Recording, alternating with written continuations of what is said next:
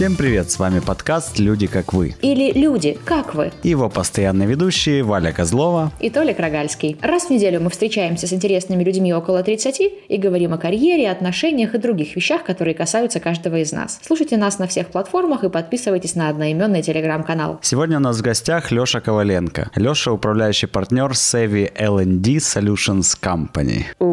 Привет, Леш. Привет, ребят. Я вот прям слушал, думал, вы говорите вы это или нет. Ну, мы же репетируем перед, перед подкастом. Мы с Толиком придумываем, какие шутки будем сегодня шутить. Разыгрываем вот эти вот сценки. Так что, да, мы тренировались. Леша, а что это вообще за Savvy L&D Solutions Company? Почему-то мне слово про... L&D — это Леша и Дима? Мне кажется, это learning and development. И это в точку. Да? То есть вы как бы учите и дома строите. Я бы сказал, что мы учим э, тем подходам, которые уже умеются, и придумаем какие-то новые, которые, по нашему скромному убеждению, намного лучше или интереснее. Но мы так и не сказали, чем вы конкретно занимаетесь, потому что я пошутила про строительство, а ты как бы не опровергнул, и сейчас все думают, что вы строите дома. Но на самом деле вы же обучаете людей, даже не просто людей, а сотрудников компании, вы обучаете английскому и софт-скиллам. Все правильно. В которые Толя, кстати, не верит. Мы действительно обучаем английскому языку, и а, мы проводим тренинги, которые посвящены развитию софт-скиллам. Также а, мы разрабатываем различные обучающие программы, которые включают в себя и то, и другое. Потому что запрос, он всегда может быть не такой очевидный, как а, людям кажется. Поэтому здесь требуется какой-то определенный подход. Тут нужно послушать человека, понять его проблему и, соответственно, выработать какой-то solution, какое-то решение именно на ту проблему, которую человек хочет у себя решить. Как вообще вы начинаете э, работать с компанией? Они, они ищут курсы английского и находят вас, а вы им говорите, вы вот еще, может, э, что мы можем? Или, или как это происходит? Обычно есть какой-то запрос есть какая-то проблема, которая компания испытывает, да, и иногда это может быть просто незнание английского языка, да, у сотрудников, им хочется его подтянуть. Иногда бывает так, что компания очень хорошо понимает, что проблема не только в английском языке, да, а проблема еще в а, каком-то навыке. Например? Например, история жизни. Приходит к нам кто-нибудь из э, какой-нибудь IT-компании говорит, что, друзья, нашим сотрудникам всем нужен upper intermediate. И мы, с одной стороны, можем сказать, а без проблем, вот вам книжки, вот вам преподаватель и вперед. А еще мы можем разобраться, что же там на самом деле за проблема. То есть может быть так, что люди просто не умеют писать письма. Или они используют английский для того, чтобы общаться с заказчиками. Или может быть им вообще нужен английский для того, чтобы заниматься research and development, и им этот upper intermediate не нужен в помине. Так вот, как раз в этом-то и дело, чтобы понять, что им нужно, и предложить вот какое-то правильное обучение. Короче, вы стараетесь откинуть готовое решение, которое клиент думает, что ему надо, и попытаться подумать о проблеме, а не о решении, и потом уже прийти к решению, да, от проблемы. Да, более того, мы даже стараемся э, сделать так, чтобы сам клиент подумал о своей проблеме, потому что проблема-то его, а он не всегда ее понимает. И вот у меня очень много таких историй, где клиент думал, что он понимает проблему, да, а оказывается, что вот не совсем оно. Но все-таки это вопрос э, специфики применения языка в компании, то есть для чего им это надо, или это все-таки более широкий вопрос по типу, что мотивирует, например, или что мотивирует этого сотрудника, как правильно там ему взаимодействовать с другими людьми в компании, там, бла-бла-бла, вот это все про софт-скиллы. Слушай, ну, по-разному может быть. С одной стороны, опять же, это может быть действительно э, вопрос э, языка, да. Действительно, людям нужно просто потянуть э, свой уровень до какого-то intermediate, потому что, как я часто люблю говорить, что intermediate такая несгораемая сумма, которая вот э, в принципе всем нужна, да, а может быть такое, что руководителям не хватает инструментов, чтобы мотивировать своих сотрудников, да? Может быть, они хотят научиться, как правильно давать фидбэк. Или, возможно, нам нужно развить э, лидерские качества в команде. То есть спектр может быть э, абсолютно разный. У меня очень такой вопрос. С чего вы начинали и как ты к этому пришел? Ты ведь, ты ведь изначально преподавал английский, да, вот э, давно еще, после, после университета. Можешь немножко о своем карьерном пути рассказать? Все начиналось очень просто, да. Мне кажется, что что обычно люди здесь рас, э, рассказывают какую-то душещипательную историю из серии э, Jesus Complex, когда человек понял, что он хочет нести свет, знания, и у него это получилось. У нас было совершенно по-другому. у меня лично. Я начал преподавать английский язык банально, потому что мне нужны были деньги. А вот а, почему я все-таки остался в этой профессии, это интересный вопрос, потому что в какой-то момент я понял, что когда ты можешь помочь человеку чем-то, когда ты э, видишь в его глазах проблеск знания, это вообще не сравнится ни с каким кайфом. И таким образом, из чисто меркантильных побуждений, да, я пришел к тому, что я остался в этой профессии. И так понемножку начал преподавать. Преподавал год, два, три, и когда уже набежал где-то с десяток, я подумал, что, а возможно, преподавание английскому это не совсем то, что людям нужно. И тогда мы начали смотреть на профильные потребности. Да, то есть английский язык для чего? Английский язык, чтобы решить какую проблему? Английский язык, чтобы что вообще сделать? Да? И мы понемножку начали пробовать э, разрабатывать разные тренинги. Вот, например, один из которых был э, Business Correspondence когда буквально за 6 э, занятий человек понимает, что он овладел основами э, деловой переписки. И вроде бы это английском, но еще это и про софт-скиллы. И таким образом у нас сложился вот такой, знаешь, определенный пак тех тренингов и тех программ, которые мы сами очень любим, которые мы любим нести в массы. И по чуть-чуть, по чуть-чуть мы пришли к тому, что э, мы можем что-то большее, чем английский. Мы можем что-то более глубокое, да, что-то более точечное. И так мы сформировали нашу компанию. Сколько сейчас у вас людей, где вы, в скольких городах, на что похожа команда Севи по структуре? У нас около 50 человек, плюс-минус. У нас есть офисы в Киеве и в Днепре, и мы проводим разные тренинги и занятия в принципе, наверное, во всех городах, но в основном там Львов, Харьков и Одесса. А по структуре есть три управляющих партнера. Я, Слава, Аня. Мы же так называемые Board of Directors, такое вот фирменное название. И вот так вот мы иногда собираемся и решаем судьбу нас всех, куда нам идти, и очень активно друг с другом не соглашаемся. На благо всех в компании. Как вы находите кадры? У меня есть ощущение, что люди, которые, во-первых, очень хорошо знают английский, а во-вторых, у которых очень хорошие софт-скиллы, которые офигенно пишут письма, которые умеют давать фидбэк, они вообще-то могут работать топ-менеджерами э, в неплохих IT-компаниях, например, там, операционными условно, да, и как таких людей найти и замотивировать остаться в компании, которая обучает людей такому же, вместо там каких-то много-многотысячных IT-зарплат? Вот такой вопрос. Валь, ну ты прям знаешь вопросом не в бровь, а в глаз, понимаешь? Вопрос очень хороший. Во-первых, потому что, потому что действительно трудно сделать, да, и мы не всегда понимаем, по какому пути лучше идти. Иногда это самый обычный процесс рекрутмента, да, который есть везде. Это вот э, тот же WorkUA, это те же посты, то есть Просто приглашаем всех тех, кому это интересно. Иногда мы проводим более э, интересные мероприятия, мы их называем входными тренингами. То есть мы проводим тренинги для всех тех желающих, филологов или, может быть, менеджеров или кто-то, кто хочет попробовать себя в тренерстве. Мы проводим такие тренинги, где обучаем каким-то скиллам. И уже в тренингах мы смотрим, как проявляется человек, что ему интересно, что ему хочется сказать, да, как ему хочется отреагировать. И уже после этого мы приглашаем человека в команду. Либо на какой-то part-time, либо полностью. Угу, угу.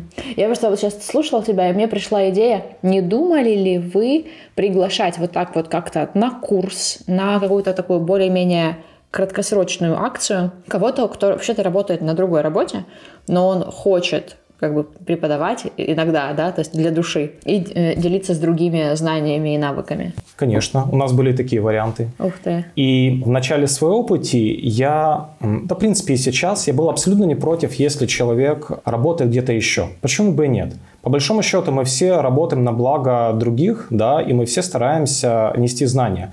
Поэтому, если человеку хочется посмотреть, как это работает у нас, если ему хочется приобщиться к Севи, Совершенно точно нужно дать ему возможность ему посмотреть на нас и нам себя показать с лучшей, лучшей стороны. И, как правило, вот такие вот кейсы, да, они э, очень интересны, потому что человек уже приходит с какой-то базой, да, с каким-то бэкграундом, и даже если человек не остается с нами э, постоянно, то завязывается такая интересная дружба и впоследствии очень интересное партнерство. Прикольно. Какой у вас был самый большой кейс такой, там, не знаю, может быть, какая-то компания на 5000 человек или что-то, ну, что-нибудь такое, о чем, наверное, интересно поговорить, рассказать, обсудить? Ну вот давай я что-нибудь сниму off the top of my mind, да? Давай. Одна из таких компаний, это компания AMC Bridge, И мы у них проводим тренинги по деловой коммуникации вот уже на протяжении почти что двух с половиной лет. То есть они как заказали эти тренинги, мы так и регулярно их проводим. И кейс интересен тем, что, так по-честному, да, если искренне сказать, когда они к нам приходили, мы не особо понимали, как им помочь. То есть запрос был такой, наши ребята плохо пишут письма, у них плохо с английским, давайте что-нибудь сделаем. И буквально за какой-то месяц, да, я и Слава просто сели на коленках, собрали самый первый тренинг. Точнее, программу из тренингов 6 занятий. И руководству зашло. То есть сначала мы провели это для руководства. Им понравилось. Они увидели результат э, очень быстро. И мы провели раз, два, три. И сейчас наша дружба, наше партнерство пришло к тому, что мы уже проводим какой-то там 20-25 тренинг, а недавно а, я предложил новую программу, это деловая коммуникация для профессионалов. Им тоже зашло, и вот они заказали повторно. Звучит очень профессионально. Давай обсудим софт-скиллы. Это вечная история. Ты не первый, кто у нас поднимает в подкасте эту тему. Толик скептически нахмуривает левую бровь. А я понимаю Толика. Я бы сам скептически нахмурил бровь, вот честно. Я просто все не, не могу вкурить курить э, эту тему. Что это? То есть все говорят, что это, это все, что не хард скиллы, то есть все, что не напрямую как бы не, не то, чем ты занимаешься как бы по работе, а, а все вокруг этого. Какое у тебя определение софт скиллов? Я бы сказал, что soft skill — это гибкий навык или навык коммуникации. Это всегда про коммуникацию? Как правило, это uh-huh. про коммуникацию. Если бы попросили меня выделить э, самые основные да, soft а, я бы назвал следующее. Это совершенно точно умение говорить, это умение слушать, умение быть лидером, умение понимать себя и умение организовывать. Давай проговорим. Уметь слушать – это более-менее известная э, скилл. Говорить тем более. А что такое уметь быть лидером? У меня такая для всегда такая загадка, хотя книжки я и читала об этом, но не очень-то понимаю, что конкретно надо делать. Я бы сказал так. Это способность мотивировать, увлекать и направлять людей, с которыми ты работаешь. Хотелось бы понять, могу ли я это делать, делаю ли, и я не знаю. Как померить просто... уровень как своего померить уровень, о, да, уровень своего лидерства, Леш? Отличный вопрос, Толик, спасибо. Есть некоторые тесты, да, а, и мы можем, конечно, об этом поговорить. Но мне кажется, поскольку у меня еще немножко психологическое образование, я понимаю, что не всем тестам стоит верить, потому что самый лучший критерий – это посмотреть, как ты справляешься. Просто посмотреть на то, интересно ли тебя слушать, да, посмотреть на то, а, хотят ли люди с тобой взаимодействовать, посмотреть на то, готов ли ты брать ответственность, помогать другим, да, готов ли ты помогать этим людям, да, и делать те вещи, которые ты ожидаешь, что они сделают в ответ. То есть готов ли доверять людям? Мне кажется, ты сейчас описываешь просто очень хорошего, интересного человека, который, с которым интересно общаться, который ответственный, поможет э, другому, и, и, и, все, ну, и, и все помогают ему. И мне кажется, это похоже на меня, и даже на Толика немножко. Но, но а, а лидерство ли это? Мне почему-то всегда казалось, что лидерство это что-то такое неуловимое. Вот э, у нас недавно Э, был случай в доме, тек потолок у соседей на пятом этаже.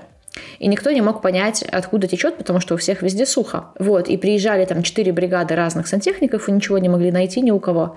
И тут позвали э, товарища, которого я потом назвала верховным соседом. Мужик лет за 60 зашел на этаж, и сразу опустилась атмосфера под названием «Я сейчас все порешаю».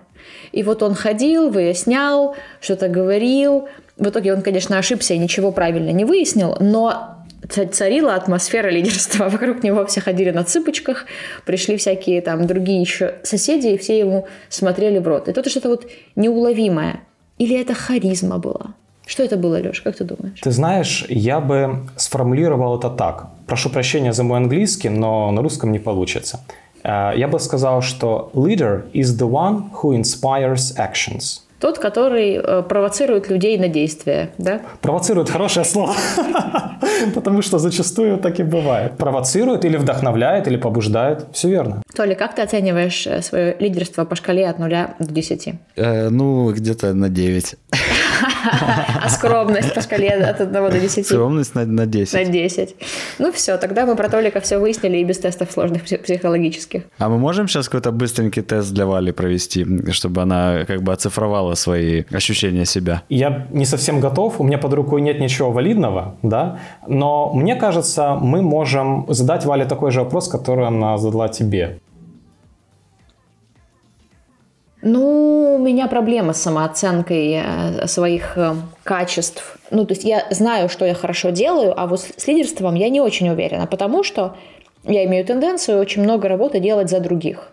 То есть я часто не могу просто дать человеку задачу, я начинаю ему готовить плацдарм для выполнения этой задачи, там, что там, там подсуетиться, там э, найти какие-нибудь ссылочки на, на референсы, как это можно сделать, и как бы везде подстелить. Это неправильно. Я с, с этим борюсь. Поэтому, наверное, я еще не совсем просто одним взмахом своего хвоста могу кого-то вдохновить на какие-то действия прям, а я скорее даю супер четкую инструкцию и говорю, что конкретно нужно сделать, с какими там критериями принятия работы и так далее. То есть это скорее такое в формате ТЗ.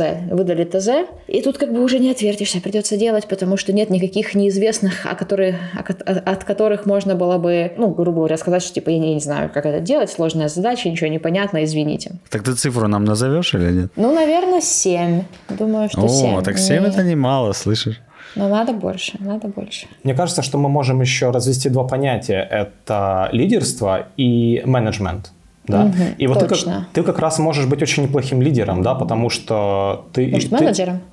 А, ну, я уж не знаю, это тебе решать. Ага, да? ага, я что думала, что ты э, оговорился, да. Да, что как раз ты можешь быть очень неплохим лидером, потому что вокруг тебя собирается общность людей, которые работают для тебя, на тебя, да, во благо той идеи, которой ты веришь. То есть у тебя есть какой-то вижен, и ты его как-то транслируешь, да, и вокруг тебя есть люди. Другое дело, что не всегда получается правильно скоординировать работу этих людей, правильно дать задачи, не делать, возможно, что-то самому, построить работу таким образом, чтобы они сначала сначала делали с тобой, потом чуть-чуть с тобой, потом совсем без тебя, да, и все в таком духе. Ну, я так, я так и делаю. И мне кажется, я стала намного более лучшим менеджером с тех пор, как у меня появилась еще вторая работа, и у меня просто не осталось возможности делать все за всех на первой работе. И таким образом мой уровень э, способностей к делегированию резко вырос просто за один день. Так что, да, тут э, Просто нужно об этом думать. И, кстати, вот это вот самый, наверное, один из самых важных soft skill ов, который ты, Леша, упомянул, наверное, это понимание себя. Что происходит конкретно с тобой, какие эмоции ты испытываешь, что это, что это вообще такое, чтобы не быть каким-то там лидером-самодуром, который не может справиться с самим собой. Сто процентов. Э, Леша, ты говорил про э, то, что в компаниях люди хотят научиться писать письма, или их руководство хочет, чтобы они научились писать письма. Расскажи, насколько это ну, сейчас все еще востребовано, потому что по моим ощущениям, ну, по крайней мере, у меня все меньше коммуникации остается в почте, все больше в переписке, и из-за этого, на самом в деле, в все чатах, больше... Ну да, в чатах, э, все больше в чатах. И из-за этого на самом деле происходит больше мискоммуникации, чем когда основная часть была в почте, потому что все-таки в почте ты стараешься как-то раскрыть свою мысль до конца, а в чате ты как бы отрывками бросаешь какие-то фразы, и они не всегда однозначно воспринимаются, и начинаются там, если не конфликты, то просто недопонимание. Толик, ты все очень правильно сказал, и даже более того, уже даже ответил на часть моего вопроса. Да, имейлинг — это, точнее, сами письма, как emails, да, это не панацея, да, это не как лист подорожника, который ты вот куда ни прикладывая, решит все проблемы в письменной коммуникации. Это всего лишь один канал, и нужно понимать, для чего он нужен. Если привести несколько примеров, это может быть э, follow-up, да, потому что follow-up, например, ты в чате не напишешь. Там нужно сделать какие-то пункты, да, о чем вы, скажем, договорились. Как любят говорить менеджеры, прикрыть себя. Они, конечно, говорят немножко по-другому, они прикрывают другое место, но они прикрывают э, себя, чтобы... Самую ценную свою часть. Да, да, чтобы быть честным перед собой, перед заказчиком и руководством. Да, вот здесь, например, без имейлинга никак не обойтись. Иногда бывают истории, когда э, тебе нужно сделать запрос, и тебе нужно более детально, э, развернуто описать ситуацию. Да? Иногда бывает, что ты просто э, не владеешь другим каналом коммуникации или внутри компании, э, в культуре компании не принято общаться в чате. Да, бывает и такое.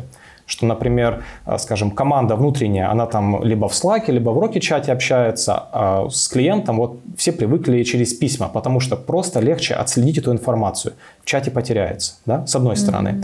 Но с другой стороны, понятное дело, что э, когда мы говорим о деловой коммуникации, мы понимаем, что нужно учить принципам, а не только имейлингу, да? То есть нужно учить, э, как ответить в чате, да? Нужно рассказывать, в чем отличие.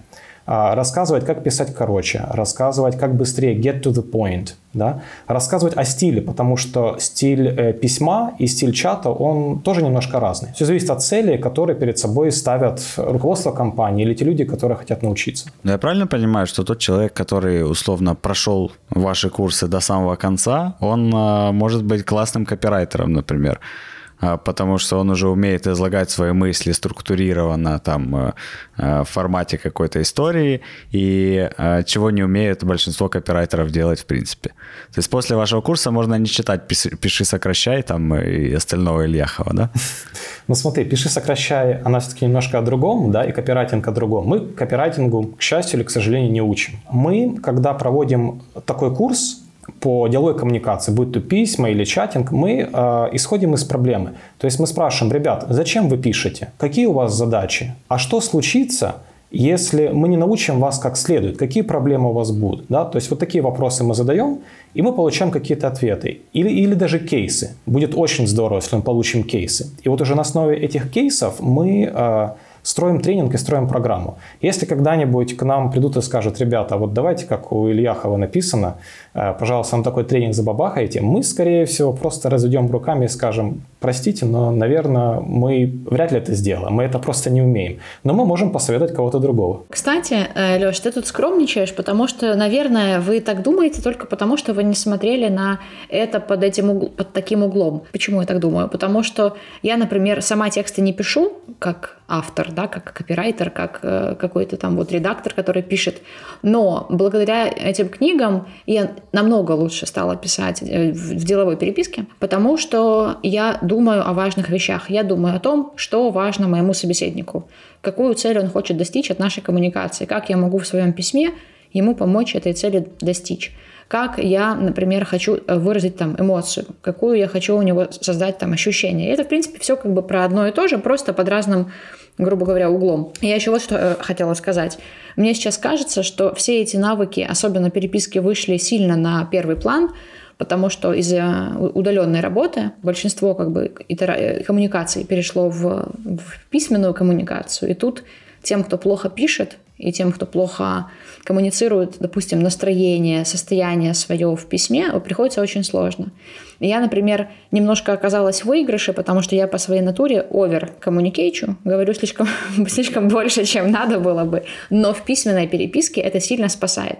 Потому что когда я прописываю все-все-все и ставлю релевантные эмодзи в каждом там, э, в конце, все понимают очень четко и конкретно, что я имела в виду, и никаких не возникает там шероховатостей и трений, как я вижу, могут происходить там в других чатах э, там, между другими людьми. Так что это супер важно уметь правильно писать. Валя, ну ты на самом деле сказала очень много э, хороших вещей в пользу э, деловой переписки, не только в пользу деловой переписки, потому что, конечно, вот впиши и сокращай, если мы поговорим о ней немного, она прекрасно, потому что там есть очень много базовых, важных истин, которые ты проживаешь по мере того, как ты пробираешься через все эти кейсы. Одна из моих любимых вещей – это забота. Да, они очень часто это подчеркивают. Забота о читателе. И вот ты сейчас сама это сказала. Что значит забота о читателе? Забота о читателе, если ты сможешь написать письмо коротко, если ты сможешь выразить суть, и самое главное, ты объяснишь, чего вообще делать, что ты хочешь от человека и что ты хочешь, чтобы он сделал. И вот а, об этом очень много того, что вот э, говорит сам Ильяхов. И раз мы уже об этом заговорили, я вот всем тем, кто нас слушает, и, возможно, вам, если вы не знали, у него есть вторая книга, которую они э, издали. Ну, да. Про да, деловую переписку. Про деловую переписку. Угу, и вот угу. там как раз а, она мне, она мне ближе, потому что она более точечнее. Она уже больше похожа на сам тренинг, потому что она больше исходит из кейсов. Ведь в «Пиши, сокращай» там очень много сфер. Да? Там тебе и про копирайтинг, про который вот э, Толик сказал. Там тебе и про рекламу, и про а, какие-то мемы а, офисные. Да? То есть она очень широкая. Да. Я тебе больше того скажу. У него в, в конце прошлого года вышла еще одна книжка, называется «Ясно, Ясно понятно». понятно. Да, шикарная, тоже рекомендую. Ну, вообще я считаю, поскольку я много работаю с текстами, я и журналистом два года работал, и являюсь голосом Монобанка по, по сей день, то мне кажется, что там какие-то основные правила для написания текстов, они одинаковые, что для переписки, что для статьи, что для там информационного сообщения для клиента банка. Просто должно быть да. короткая, понятная структура. Да, да, да. Да, я согласен. И это, кстати, то, о чем я говорю на многих тренингах, что по большому счету одного, двух, трех занятий становится уже понятно. И ты уже знаешь основные принципы, которые тебе подойдут в 80% э, писем. Да? Бывают, конечно, эксклюзивные случаи о том, как проблему донести, да, о том, как сказать, что вот этот вот э, любимый разработчик вами, дорогой заказчик, больше не будет работать в вашей команде, объяснить ему. Вот такие вот э, скользкие моменты, это вот уже на потом, да, а база, она действительно вся об этом, это правда. Я, кстати, если выйду когда-нибудь на пенсию, Леш, э, с радостью проведу курс про коммуникацию с разгневанными клиентами и ответы на рекламации, на жалобы про качество продукта. Это просто мой конек. Я прям обожаю смотреть, как после одного письма супер злой человек становится добрым зайкой и говорит, блин, чуваки, вы такие классные, спасибо вам. Типа, будем обращаться еще. Просто, знаешь, э, от одного большого красивого четкого письма. Валя, а ты, может быть, не тяни, попробуй уже прямо сейчас. Я думаю, что наверняка спрос будет. Согласен. Можем отдельный выпуск подкаста записать. Да я сейчас просто нет. Я сейчас, сейчас быстренько подумаю, скажу, что нужно делать кратко, и все. Это там на самом деле никаких нет э, сложных вещей. Значит, например, пишет клиент, говорит, какая-то беда, например, там, вы нам сдали текст с ошибкой, или вы в последнее время у нас, вот у нас было недавно, вы у нас, говорит, в последнее время нам клиент, отказываетесь от заказов. Очень плохо, как бы, ну, что нам делать? Нам получается, что нужно искать другого подрядчика. Вот. И что я делаю? Во-первых, нужно определить, в чем проблема. То есть я сразу не отвечаю мгновенно, а иду разбираться, что происходит, говорю с менеджерами и смотрю там переписки другие, понимаю, разбираюсь в ситуации. Зачем? Затем первое, ну, то есть пишем письмо клиенту. Надо сказать, что большое спасибо за обратную связь, нам очень важно, спасибо, что не промолчали, спасибо, что не ушли от нас втихую. Типа это очень ценно, мы как бы ждем, ценим и, и, и любим обратную связь. Во-вторых, да, действительно, то есть потом мы сразу признаем проблему, да, действительно, в этом заказе ошибка. Или то, что вам кажется ошибкой, на самом деле не ошибка, и вот почему. И там 25 ссылок на всякие правила. Но это простой кейс. А если мы реально облажались? Да, действительно, проблема есть, и вот почему она возникла, и как бы подробное описание, почему она возникла, чтобы человек понял, что ты понимаешь, что происходит, и как бы осознаешь, в чем проблема. Потом ты говоришь, что да, действительно, мы вас подвели, нам очень жаль, это неприемлемо, это не то, как мы хотим работать и какой сервис мы хотим предоставлять. Поэтому для решения этой проблемы мы сделаем вот что. Ну и дальше список, то, что называется в системе менеджмента качества, упреждающих действий. Список действий, которые не позволят этой проблеме повториться. Ну, например, там, в случае с нами мы, мы уже давно начали набор дополнительных исполнителей, потому что их не хватает, и поэтому мы отказываемся от заказов. Мы уже протестировали вчера четырех человек, и двое прошли тесты уже вот сегодня-завтра мы с ними подписываем NDA, и послезавтра они могут брать заказы. Ну, условно, вот, вот так прям подробно. Вот. Ну и дальше, если там был какой-то причинен ущерб, например, мы таки сдали текст с реальной ошибкой, и клиент его уже выпустил, мы можем предложить скидку либо полную снятую, э, полное снятие оплаты за этот заказ в качестве courtesy, в качестве, ну, как бы это, это сервис... Да, да. Ну, как бы, конечно, для клиента эти там, не знаю, 200 гривен не имеют такого большого значение как репутация из-за какой-то там пропущенной ошибки, которую он мог поднести, если это был очень highly visible текст. Но им приятно, что как бы мы, грубо говоря, несем ответственность, посыпаем голову пеплом и вот это все проделываем. Вот это как-то, ну и потом в конце еще раз благодарность, еще раз извинения, очень искренне. То есть это все, конечно, я сейчас говорю, как будто бы это все срежиссировано э, такое, но на самом деле это очень искренне, потому что если это не искренне, то это сразу видно. Я думаю, мы все это видели, когда, например, нам э, ложал какой-нибудь сервис доставки или что-нибудь такое, и потом вот эти вот все отписки в чатах э, какие-то неискренние, они, конечно, сразу заметны. Поэтому нужно все это делать искренне. Наше мнение очень важно для нас, да? Да, да, да, да. да. Вот такой как бы краткий анонс э, курса по, про ответы на рекламации. Обращайтесь, подписывайтесь э, на мой мой, на мой инстаграм и там по, по ссылке. Там нет э, никогда ничего на эту тему, но вы подписываетесь. Да нет, ну это, конечно, шутка. Подписываться на мой инстаграм не нужно, там ничего нет, правда. Валя, ну я пока тебя слушал, я набросал небольшую структуру, да, попробуй сейчас курса. все это... Не курса, да, может быть, курса или конкретного тренинга, да? Супер, давай. Твоего тренинга, В прямом эфире делаем, делаем тренинг, давай. Первое, мы разбираемся в проблеме и не отвечаем сразу. Да. Боже упаси, сразу отвечать на письмо. Ну, нет, на самом деле, на самом деле есть оговорка, что если разбирательство требует нескольких часов или ну, более, да, да, да. то надо сказать, мы, мы поняли, приняли, сейчас разбираемся, там через два часа отпишемся, чтобы они Конечно. увидели, что, что письмо получено и вообще как бы не проигнорировано. А если есть возможность разобраться прямо сейчас, то можно прямо сейчас разобраться и через там 15 минут клиенту уже писать. Да, но нам нужно какой-то инструмент собрать, давай все-таки попробуем, да, прям сходу это сделать. А, то есть первое, разобраться в проблеме, да? Угу. Второе. Мы отвечаем и отрабатываем э, эмоцию человека. То есть там мы извиняемся, говорим о том, что действительно мы понимаем, что такая проблема есть. Третье. Мы даем дополнительное пояснение, потому что вопрос у человека такой. Какого хрена? Почему Вы так там произошло? что, вообще с ума все посходили?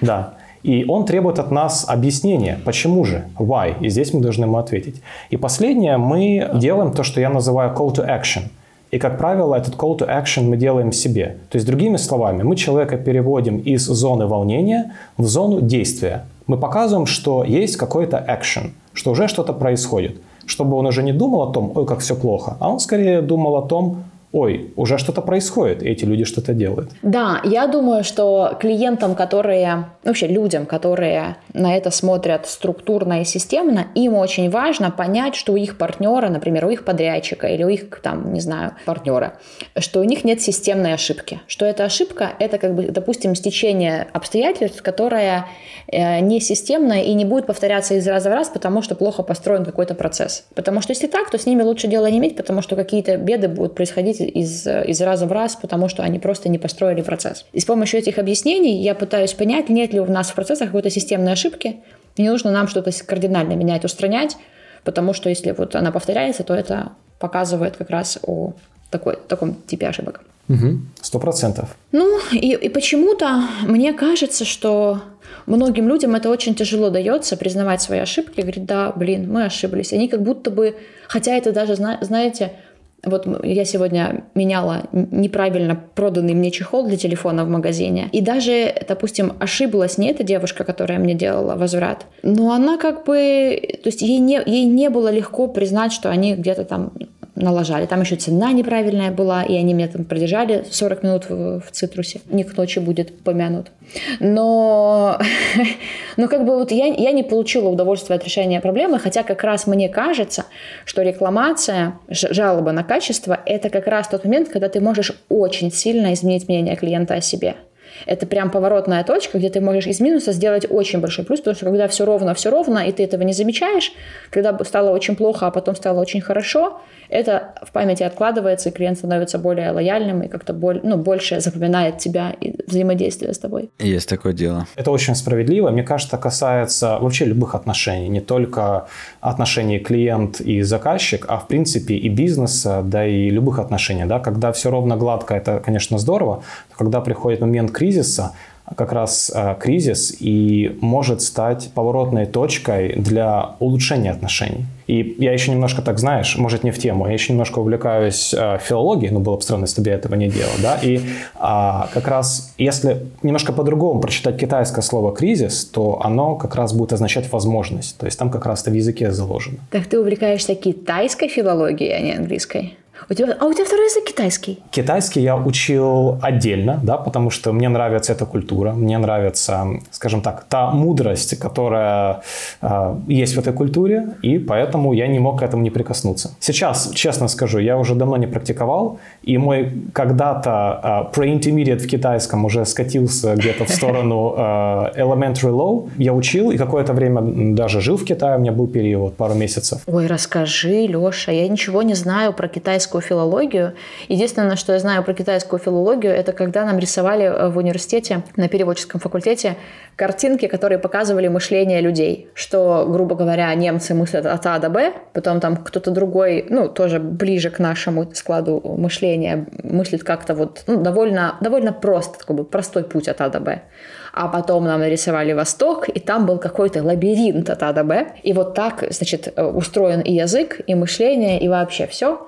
И вот это все, что я знаю про китайский язык и про эту систему мышления. Расскажи нам, пожалуйста, Леша. Ну, если это интересно, я могу развить мысль, да. Мне кажется, что их образ мышления, который выражен в языке, он а, не похож на лабиринт. Просто он, в отличие от нашего европейского, более символически. В том смысле, что э, мы, европейцы, и наш язык это показывает, мы идем от понятия к образу.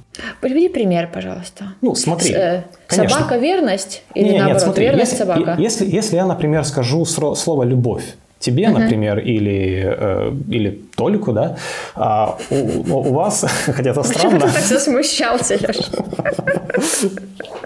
Так вот, если я скажу слово «любовь», у вас будет какой-то образ свой. А если я скажу слово э, «любовь» на китайском, а тем более нарисую это иероглифом, это будет звучать как «ай», то иероглиф будет выглядеть как тигриная лапа, прикрывающая крышу, под которой живет друг. Вот такой вот образ. Есть понимаешь, в чем дело? Когда я даю понятие в русском языке, ты сразу представляешь образ. Они сразу идут через образ. Они от образа идут к понятию. То есть все совершенно наоборот. Ага. То есть это получается, мы говорим верность собака, а они говорят собака верность. Ну, это в моем, э, на моей интерпретации супер упрощенной. То есть в каком-то они... смысле, да, в каком-то смысле они получаются... То есть у них в этом слове... Как в слове «ай» помещается, извините, длинная лапа, накрывающая дом друга? Где там это...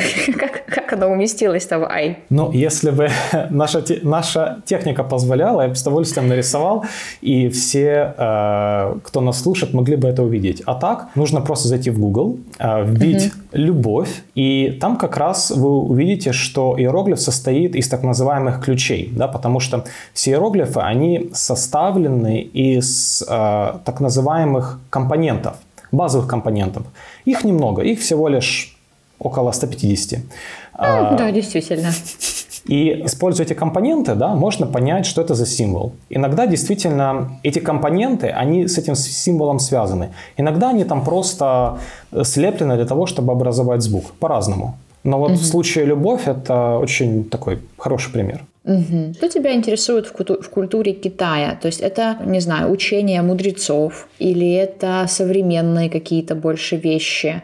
Какой, ну, что, что, что э, для тебя Китай? Это хороший вопрос. Сейчас я бы ответил на него по-другому. Если раньше у меня был такой, знаешь, романтический взгляд на эти вещи, то есть мудрецы, а, чай. А, чай, ну чай это как раз очень даже очень даже практическая да. история, да. А, это как знаешь мудрецы, там какие-нибудь трактаты и все в таком духе. То сейчас а, я на это смотрю чуть более практично, потому что действительно а, есть определенная область знания, которые полезны и которые могут быть а, применимы даже а, сейчас, вот в наше время. Это как раз именно а, вот эти дыхательные практики, которые реально угу. помогают, если делать их регулярно. Это а, тайцзи, которым я занимаюсь, да, и вот, например, мой мастер, а, он живет в Китае, да, то есть я раньше к нему ездил, сейчас я езжу меньше по понятным причинам. Подожди, давай немножко остановимся, потому что я, например, не знаю, что такое тайцзи. То, Толик, ты знаешь, что такое тайцзи? Нет. И это даже, э, этого, это, этого нет в меню китайского привета наверняка. Это, наверное, какое-то э, восточное единоборство, может быть? Так и есть. Это восточное единоборство. Чем оно отличается от, не знаю, джиу-джитсу или кунг-фу или тэквондо? Как это э, вот в этих системах единоборств? Ну, нужно сказать, что есть несколько типов тайцзи. Да? То есть э, более внешние стили, и они действительно похожи на э, контактное прикладное боевое искусство с ударами, э, с переворотами и вот со всеми похожими приемами. То, чем занимаюсь я, там больше гуманитарного аспекта. Это означает, что э, там мы определяем внимание каким-то э, внутренним, какому-то внутреннему наполнению, да, то есть энергии, э, равновесию, спокойствию. Прикольно. С виду это похоже на гимнастику. С виду это похоже, как нас один раз передразнили э, наши коллеги, э, тихие ушуисты, да. То есть с виду это похоже на группу людей, которая мирно спокойно водят туда-сюда руками и ногами. Но на самом деле внутри ты э, налаживаешь какую-то определенную стабильность, комфорт, которая перестраивает твое отношение к жизни, к саму себе и, если повезет, может сделать тебя более эффективным в жизни. Мне кажется, моя сестра ходит на нечто подобное. Катя ходит на гунфу. И все такие, кунфу? Нет, гунфу. И они там тоже как-то вот руками вот так водят и про баланс. И Кате очень нравится, ей очень сильно это помогло. Я очень, очень этому рада. Короче, есть в этом смысл, действительно. А дыхательные практики — это элемент тайцзи или ты отдельно еще это где-то Э, выясняешь информацию о том, что, что Apple нужно Watch, делать. знаешь, говорят, надо, пора подышать. Apple, Apple Watch, Watch, мне говорят, да. я ни разу не последовала их совету, ни разу за год или сколько там, два. Очень, кстати, классный комментарий у Толика, он мне нравится, потому что а, это такая вещь, которая вроде бы интуитивно всегда с нами, да? Ведь понятно, если подышать, то все образуется. И это одна из причин, почему мне нравится этот подход, потому что он, как бы, знаешь, всегда у тебя в кармане. То есть что-то не так, реально, подыши. Или если не получается подышать, ну, можно сделать э, какой-нибудь другой тип дыхания. Леша, как это работает для тебя? Расскажи, пожалуйста. В какие моменты ты это используешь? Это когда стресс или когда не стресс? Или чтобы не было стресса, профилактика, так сказать? Я использую по-разному. Во-первых, я это делаю каждое утро. То есть это один из э, вот того набора упражнений, э, которые я делаю. Я встаю, сажусь и просто дышу в течение 10 минут. Иногда просто дышу, иногда там закрываю... Э, свои ноздри пальцами для того, чтобы как-то э, направить свое дыхание. Да? Потом э, я могу подышать, когда э, я разволновался. Иногда я могу подышать просто потому, что э, мне нечем заняться. Знаете, такая история. Стоишь в очереди, думаешь, вот, блин, эти люди. Или вот этот долбанный кассир, да. Вот У эти... нас для этого есть Твиттер. Ты берешь, открываешь Твиттер, пишешь и в это время дышишь. И очередь двигается э, благостнее. И в твите тоже сообщение выравнивается по стилю, по структуре и, по наполнению. дописал этот твит, твит и стер, потому что уже как бы проблема решилась, и уже жаловаться и не на что. Это, это самый лучший исход, Валя. Надеюсь, Артур Арузалиев нас слушает сейчас. Возможно. Окей, ты подышал утром, когда разволновался. Может быть, вечером для успокоения и отхода ко сну более такому четкому? Да, да, есть. Что я обычно делаю? Я стараюсь за хотя бы 45 минут отключить все мессенджеры нотификации. И вот когда ты их отключил, возникает вопрос, а что же делать-то? У тебя еще целых 45 минут жизни. Тебе ни в компьютер не посмотреть, ни телефон поклацать, да? Что остается? Ты как раз можешь сделать что-нибудь, что подготовить тебя ко сну. И ты просто дышишь. Ты можешь сходить в душ, ты можешь сделать йогу, ты можешь в конце концов тайцзи позаниматься. Оп, прошло 45 минут. И ты довольный, благостный, ложишься под одеяло до э, следующей итерации. Боже, Леша, ты сейчас звучишь как реально просветленный чувак. У тебя нет детей, да? У тебя нет детей? Наверное, в этом дело. Если бы они у меня были, я бы делал дыхательные практики чуть-чуть чаще, правда? Может быть, тебе, ты бы успешно научил бы малыша этим практикам, он был бы супер спокойный, чильный и вообще бы хлопот не доставлял, и можно было бы и дальше так же жить. Да нет, Валь, мне, мне кажется, что у малышей у них как бы своя история. Им нужно бегать, да. им нужно резвиться. Им нужно быть шалопаями и всячески э, проявлять и разбрызгивать свою энергию. А мы уже взрослые, которые понимаем, чего да как, да, нам бы, может, где-то баланс найти. Согласна, согласна, Леш. А что ты делаешь в промежутке между утренними дыхательными практиками и вечерними? Как вообще проходит твой день? Как ты живешь? Из чего состоит твоя неделя? Да, ну, она состоит из работы. Она на 75% состоит из работы. Это то, что я люблю, то, что я хочу делать, и те мысли, которые занимают 75% а, моего головного мозга. А дальше, в принципе, все то же самое, что делают остальные, а, кто хочет стать эффективнее. То есть кто-то работает по методу помидора, помодора, да, я тоже это пробую делать. То есть я засекаю себе таймер, делаю задачу в течение 45 минут, потом выключаю таймер, отдыхаю, может быть, дышу, может быть, не дышу, может быть, с пацанами стою на курилке и нюхаю вкусный табак. По-разному, да. Ясно. А как проходит твой досуг? Что ты делаешь для отдыха, кроме дыхания? Может быть, я не знаю, может, ты бегаешь или делаешь еще какие-то вещи? Ну, наверное, я делаю много всего того, что мне помогает, да, то есть это, это понятное дело, что это дыхательные практики, это тайцзи, которые я люблю, да, то есть мы с супругой занимаемся. Собственно, я со своей супругой, э, тогда еще будущее, познакомился в Китае, как раз в таком семинаре. Она э, тоже приехала, как и я, и она э, приехала из другой страны, да, она жила в Питере, и сейчас мы вместе живем в Киеве, и занимаемся всеми этими прекрасными вещами вместе. Класс. Слушай, ну это прям вообще выпуск, на котором реально можно заряжать стаканы с водой.